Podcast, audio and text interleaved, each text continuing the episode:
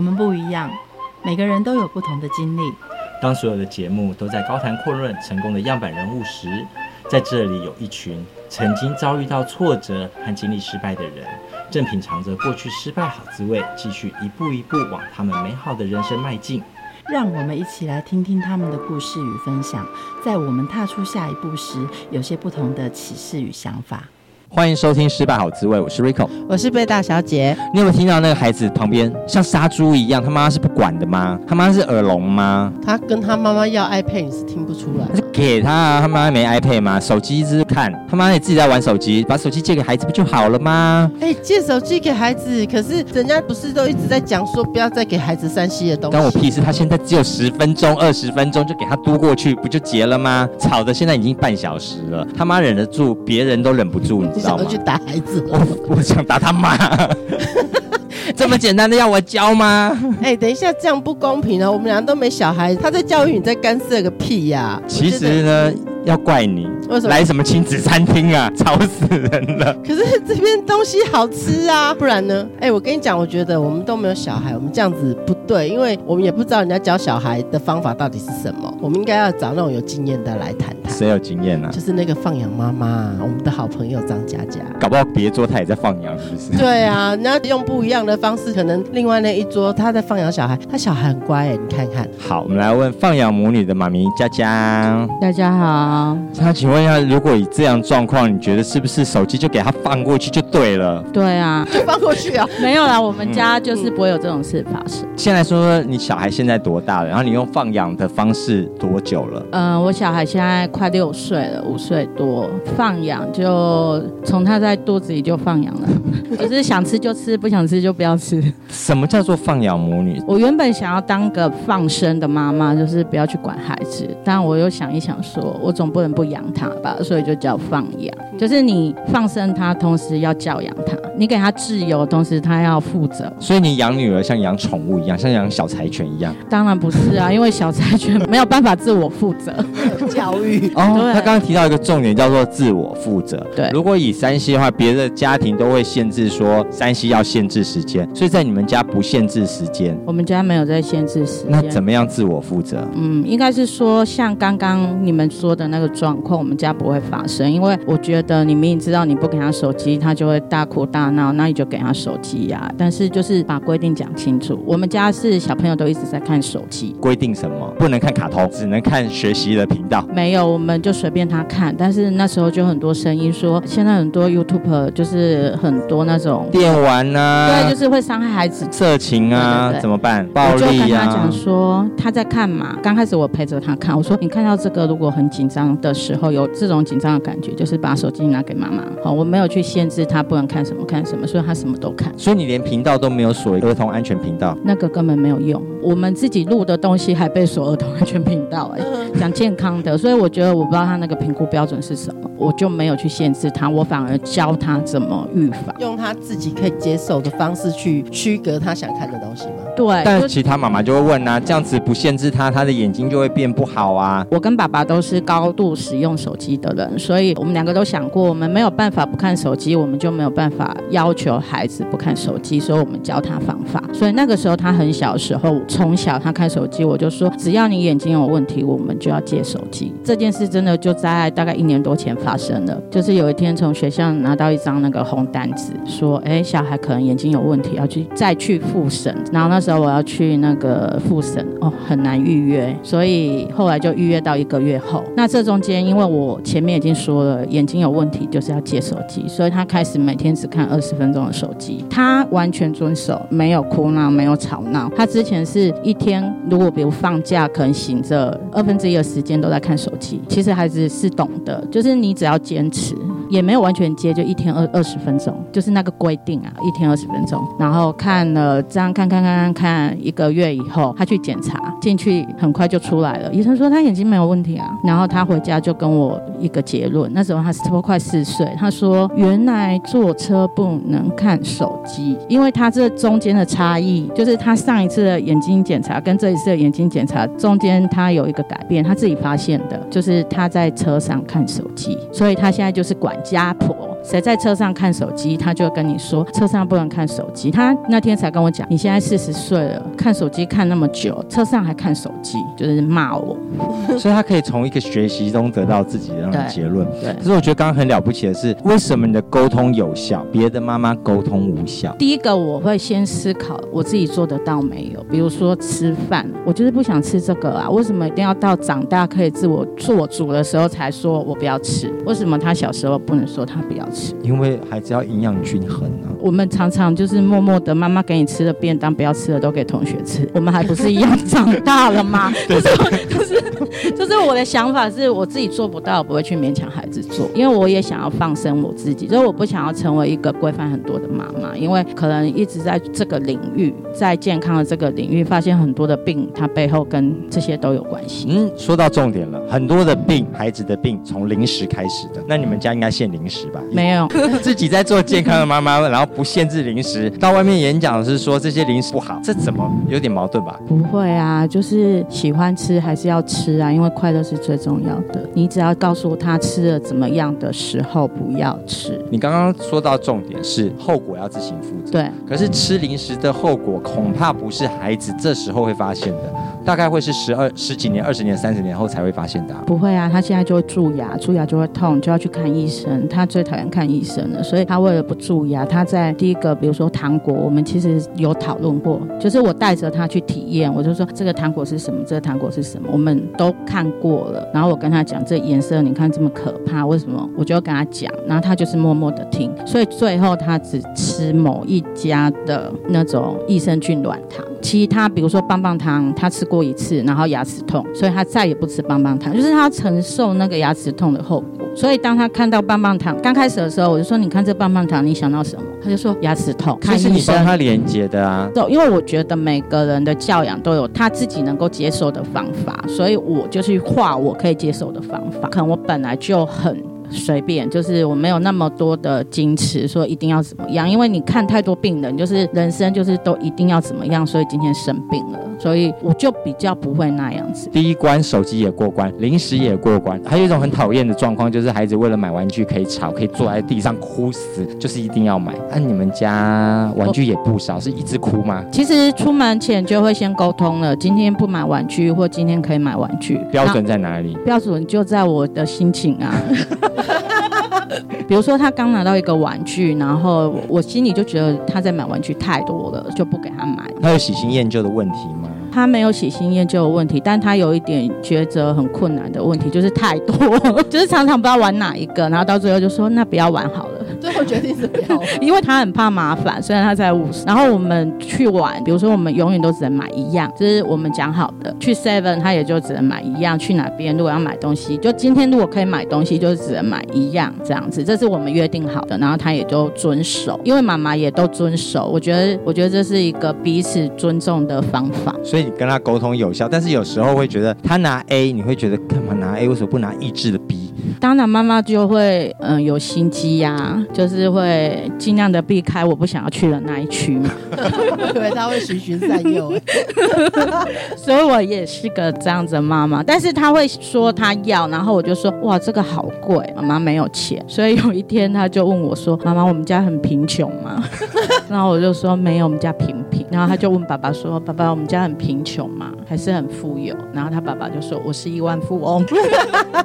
所以他买玩具他会说这个很贵，我要回家存钱。就是。而这个存钱是我有一次无意间脱口而出的，就是他他很想要那个东西，但我们出门已经说不买玩具了，所以他就会在旁边，他不会跟你吵，他会叨念，他就会说那个玩具哦，谁也有，真的很好玩哦，然后那个怎样怎样，他就一直叨念，一直叨念，然后受不了别人叨念，但我也不会给他买，因为我说不要买了。那个时候我就跟他说，那我们回家存钱好不好？然后说好，回家当然就忘记要存钱嘛，所以下一次去的时候，他就会跟你说我忘记存钱，所以还是没有买。零食不限制，手机不限制，玩具不限制，这样子的妈妈在社会上应该会被其他家长念吧？会有来自很多的社会压力，因为放养不只是你家的事，还要跟社会互动。其实就是大部分呃孩子，可能我有特别挑过他一些教育的环境啊，所以。家长其实大部分是羡慕的，觉得我做得到，就是可以让孩子这样子。左右邻居或是一些年纪比较大的就会说：“你不要再乱搞你小孩了。”结果我现在做了邻居，因为我一直在思考他过想要念什么，然后他就一直说：“啊，你们就念你现在学区多好又多好，怎样怎样怎样说。”但我想要让他去念那边，因为很多妈妈说：“哎、啊，要念那种逼死的军事教育的那一种啊。”当然，在我们家不可能啊。然后我们是想要去念和平啊，但是很难抽嘛。那我们家爸爸就说：“啊，我们就抽看看嘛。啊，如果没抽中，就去念学区嘛，因为学区在新生，新生其实很好了。”然后他爸下一句就是说：“啊，如果念新生不快乐，那就在家不用去念啦，这样也很好。”就是爸爸可能比我还放养。森林小学。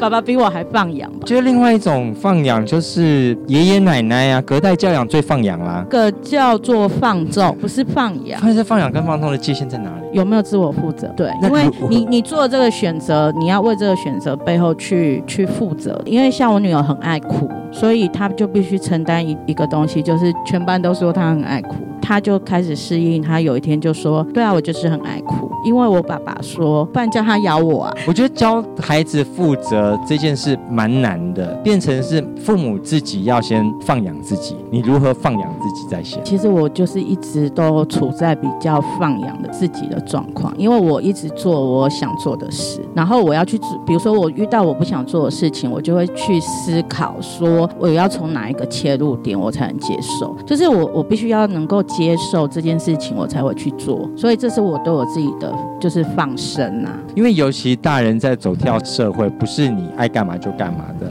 所以你放养自己也不是爱干嘛就干嘛。你如何跟自己沟通？其实应该就是我后来学会一个方法，就是说每一个事情都有很多的面向，所以我这个事件我就是从我可以接受的那个面向切入，那我就不会去管别的了。就是我还是可以不要做啊，不然不做最大。啊，不然你想怎样？对，那你可以拗，孩子不能拗啊。孩子在学校的过程中，总是会有很多的同才跟他互动。那在这个放养的过程中，看到了他如何处理他不舒服的情绪，或者是他跟其他的小朋友互动上的不满意。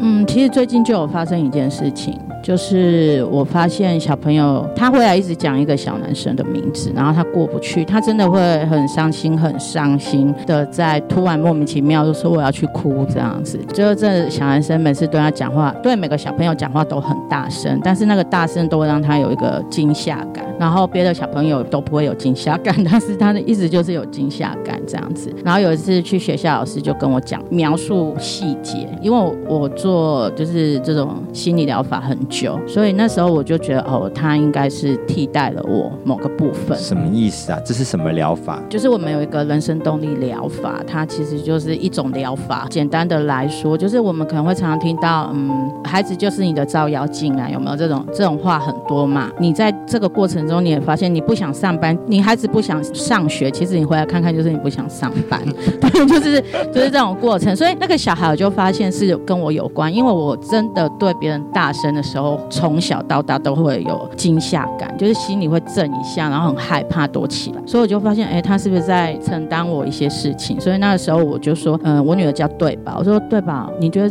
这个问题怎么办？他说他不是个问题，他是个困扰，因为他他的眼泪止不住，就是他没有办法控制他自己这样子。然后我说，哦，是个困扰，那一些想解决这个困扰吗？他就说想，那我就说好，妈妈教你好不好？好，因为所有的方法我要跟大家分享，就是意愿很重要。他不想要，你不要勉强他。我都说放养了，他都不想要，他就是想要一直哭，那就是好好去哭啊。我的原则就是这样，但是他不想哭了，所以他想要解决这个困扰，所以我就教他一些方法。我说你把小男生想想出来，他说我想不出来，没有小男生，就是没有。我们现在用小男生，我请他把同学想出来名字。你可以想象你很伤心，他在很大声的样子嘛。他说好，然后他就开始哭，然后说你那时候想要跟他讲什么，现在大声的讲出来，他就很大声的说你凶个屁呀！就很大声的跟 对，因为在学校有礼貌啊，被教育嘛，就是不能这样讲话，这样讲。他说妈妈这样讲很没礼貌。我说没关系，你就大声讲出来，反正只有我们两个人。然后他就讲出来，哭完以后的，我就说你现在什么感觉？他说很轻松，然后我就说你知道妈妈跟你有一样的感觉，从小到大到目前为止，比如爸爸讲话很大声，我就很容易惊吓，然后惊吓就两个状况，一个想去哭，一个就是不知道发生什么事愣住，然后就是因为这个过程，我发现我的孩子是这样子，然后我就教他讲了一个我们人生动力里面有个法句，法句就是疗愈的句子啦，就是疗愈的句子，我就说你跟妈妈讲一下，就是我在妈妈的肚子里，我感觉到妈妈对于旁边的人很大声讲话的时候，觉得很害怕、很恐惧、很担心，就是所有的她的感觉讲完以后，来代表我们母女连心，她懂得、欸，哎，他真的懂，我非常肯定她懂，因为她在讲的时候她是懂的，就是你看她表情，你知道他是懂，因为我们在人生动力讲胎中设定，其实它最主要、最主要的是从小到大的个性，就是你就是有那个障碍，然后一直在回圈转撞墙的那一种性格，它就是跟胎中设定有关，然后这也很神奇，因为我第一次带着他做动力，做完以后呢，他我们家就很少出现这个小朋友的名字，不然他以前每天回来都讲那个人怎样，这个他怎样，他怎么对他，他怎么对谁，就是细节到你就觉得怎么这么啰嗦，到底发生什么事？可是这个又不是做法，小男生继续如他，继续大声啊，他不在意了，他为什么会在意？是妈妈很在意，他跟妈妈一样，对于这种事情放大了。我们看很多事情，他可能在你的生命里只占了两 percent，但是在你的眼睛看出也是两百 percent。其实整个整体它只有占两 percent，但你因为很在意他，所以他被被你放大。我也很惊讶，就是这阵子在回想这件事情的时候，发现对他就再也没有这个困扰。好吧，那你要说孩子百百种嘛，那你的孩子适合放养，我的孩子可不适合放养。觉得放养是我自己去定义的，就是我不想要太管孩子，因为我一直觉得自己很笨，我很怕我的孩子被我教笨了，就是是这是我的中心思想，所以我选择教养孩子的时候，我就是想要放生他，我不想要太去管他，我想要看他到底能够长出什么这样子的孩子，所以是这样来的。那每个孩子是不是适合放养？我觉得是适合的，就是你们要去定义清楚。我觉得定义是比较重要的，你必须去定义清楚你跟孩子的界限是什么，然后你必须要坚持的做到底。因为我们家是他只要答应我怎么样，他做不到，他都是哭着做完的。他处理情绪的方法是哭啦，不一定每个孩子都是哭。我们以前上蒙氏的一个教育方法然后，这个教育方法我也觉得很好，因为我年轻的时候有去上课，我觉得这是个很好的方法。但后来我发现怪怪的，不要说每天，常常回家都有一包礼物，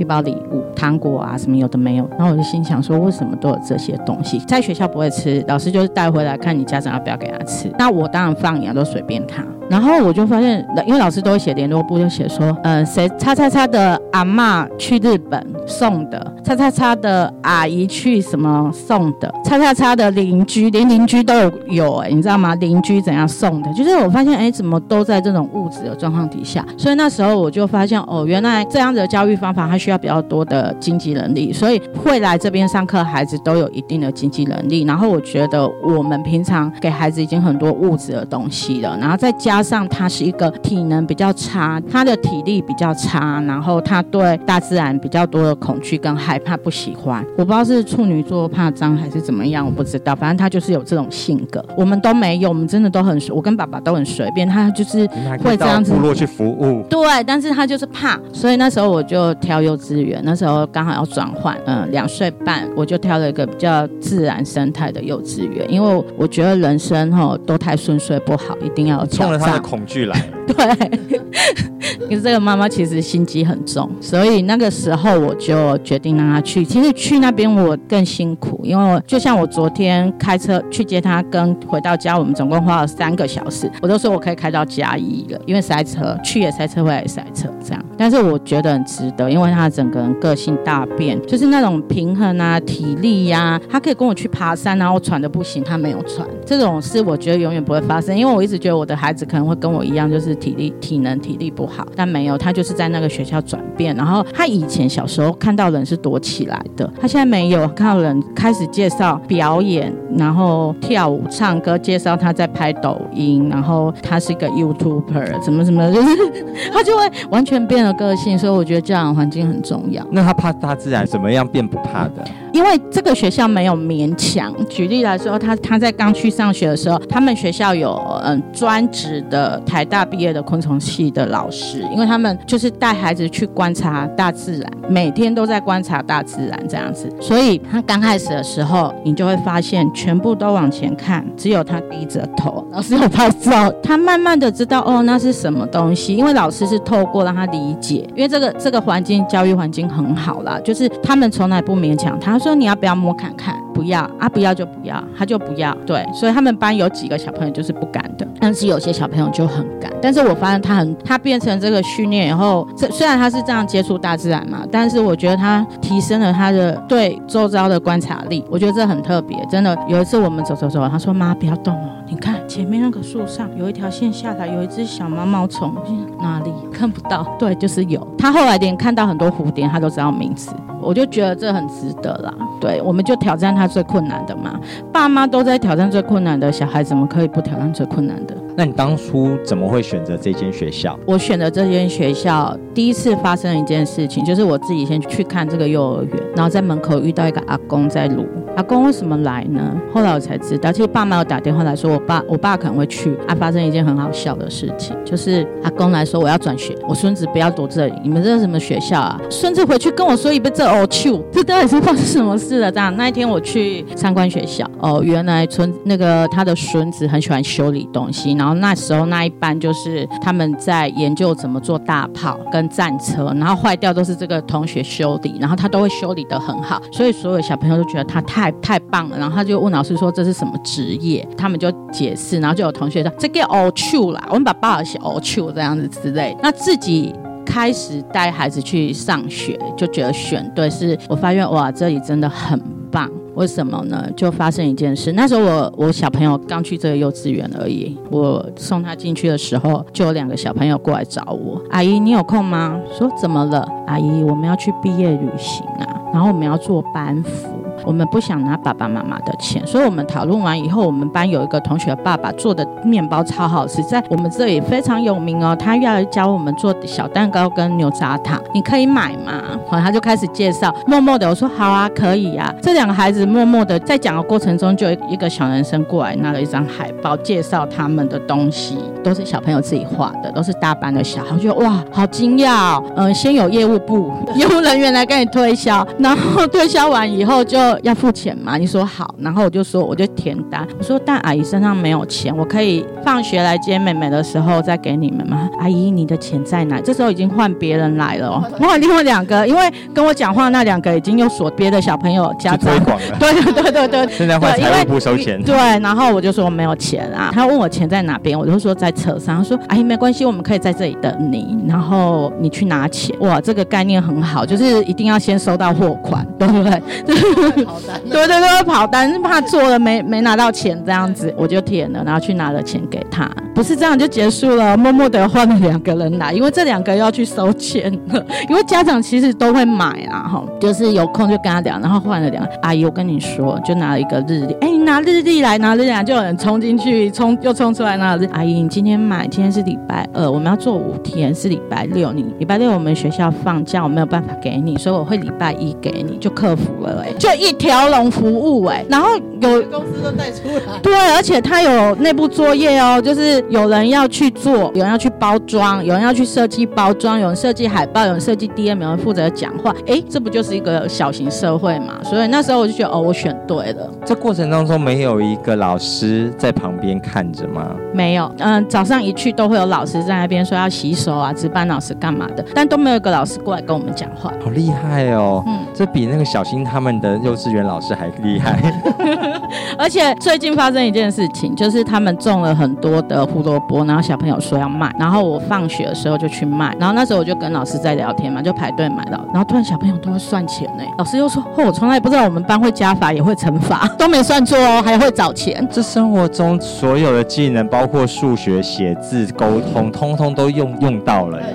手，还有销售，对啊，还知道客服哎、欸，从小就是看到每个孩子的特质，而且他们没有去强迫，因为他们学校有一个特色，就是比如说我现在要发起一个运动，之前就有人发起，学校旁边很多乐社，他们要发起运动，然后就去写海报，老师带着他们去每一班讲，就是大家就约好我们要去捡乐社，有没有人要跟我们一起去？就是他们每个人都可以发起运动，就是我要做这件事，然后我可以招兵买马，然后我觉得他们大班最有趣，因为他们大班是上学期讨论要怎么毕业典礼，下学期准备毕业典礼，然后园长妈妈完全支持，很感动。在你们家谁扮黑脸，谁扮白？我人生最讨厌的就是黑白脸。你们家没有黑白无常？没有，我们家不就都黑脸，不就白脸？为什么？比如说小朋友一直吵，然后他边一直吵，我们说去旁边哭，两个都黑脸啊，两个继续聊天吃东西，然后他在旁边哭，就是不会有人去缓冲啊。没有黑白怎么有缓冲？他必须自己去缓冲，因为他长大，他必须去学习。因为黑白脸的问题有，我觉得在小小孩的时候，孩子会分不清，因为他在学习，然后六岁以前是所谓的吸收性的学习，就是他全部学，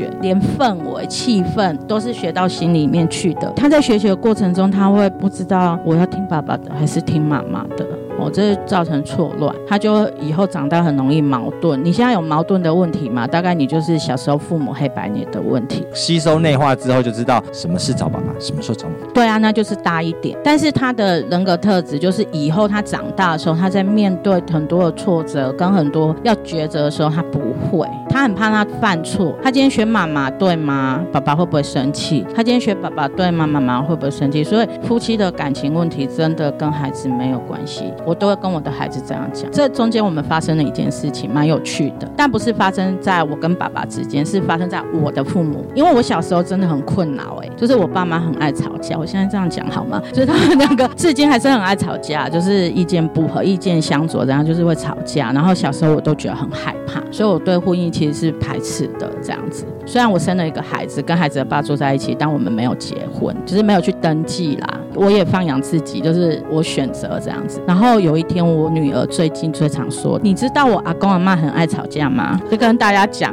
然后我发现她有受影响，就是她那时候都不知道怎么办，她会很紧张。但是她从这个过程中，她悟出一个道理，因为她从她爸妈身上有学习到吧。然后她就说：“我后来看他们一直吵架，我也不知道怎么办，安慰阿妈也不对，说阿公不对也不对，我也不知道谁对谁错。后来我就觉得这关我屁事。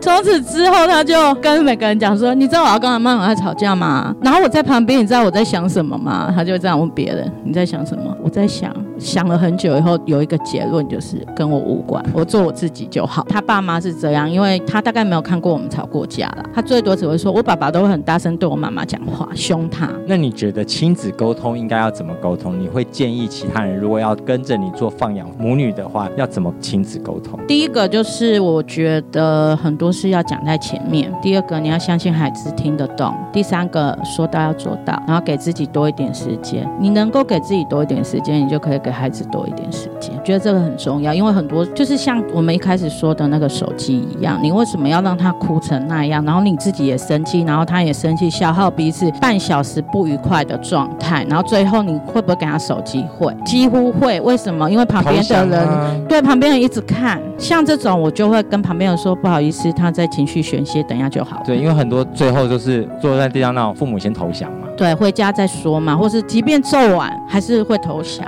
说到揍，你打孩子吗？嗯，没有，一次都没有。我只有一次，我是放很招的，打又没有用，打久了他就不怕了。我觉得，然后再加上我父母没有没有打过我，所以我没有打孩子。就是我爸妈从来没有打过我们，就是我他的孩子他从来没有打过。然后我同学说你好好，我说我不知道，我是胆小，因为他大声我就皮皮抽了，我要被他打。然后我女儿也是啊，就是你讲话比较大声，就是我们的课题就是大声的课题，但是我们家就是自我负责。然后他最常自我负责的状况就是在旁边哭。不是我唯一对他的处罚，就是我会说我不讲话多久，对，我不讲话了。我只要说你继续这样，我会不讲话，他就被制约了。可能有一天还是要把这个问题解决了。放养的教育上面，你常常告诉你自己什么话？比较常告诉自己就是说，给孩子很大的空间，就是给自己很大的空间。这个社会总是很多的困难。旦你把它当困难，你就无法解决。教养孩子也是，因为他什么时候出哪一招你不知道的，越大越不知道，都是那个比心机的这样子，快要变成心机母女了。但还好啦，就是我都会说啊，就把它当做是挑战，每刻都是挑战，你就是 upgrade 自己啊，而且孩子也跟着你成长，孩子真的就是父母的照妖镜啊，然后孩子真的他要发生什么事，我们都真的不知道。那你真的要去解决吗？很多事解决不了，因为他有社会的观感，常会说改变自己比较容易嘛，改变别人很困难。所以后来我就把这些问题，在这个过程中，我都把它当做挑战，但我也默默的给他挑战。对啊，我就把它放到那里去。教养孩子就是从很多的失败经验里去得到学习跟体验。孩子觉得一直是带给我人生很大很大的礼物。我们从很多的学习体会中，然后带着他一起成长。这个真的就是符合玉蔻跟小贝说的失败的滋味。这个滋味真的很美好。谢谢。节目的最后，我们一起来听佳佳的女儿对宝唱的《最好的样子》。我们下次见，拜拜。房间有点乱，是艺术家的躯干。我想得想要争光，但千万不要拦住我。但偷偷这里没有我，我当然知道要怎么说。有太多太多新的事物加入生活，我就是要要一点点的调皮，我就是要要一点点的好奇。我就是要有一点点的情不自禁，这就是最好的自己。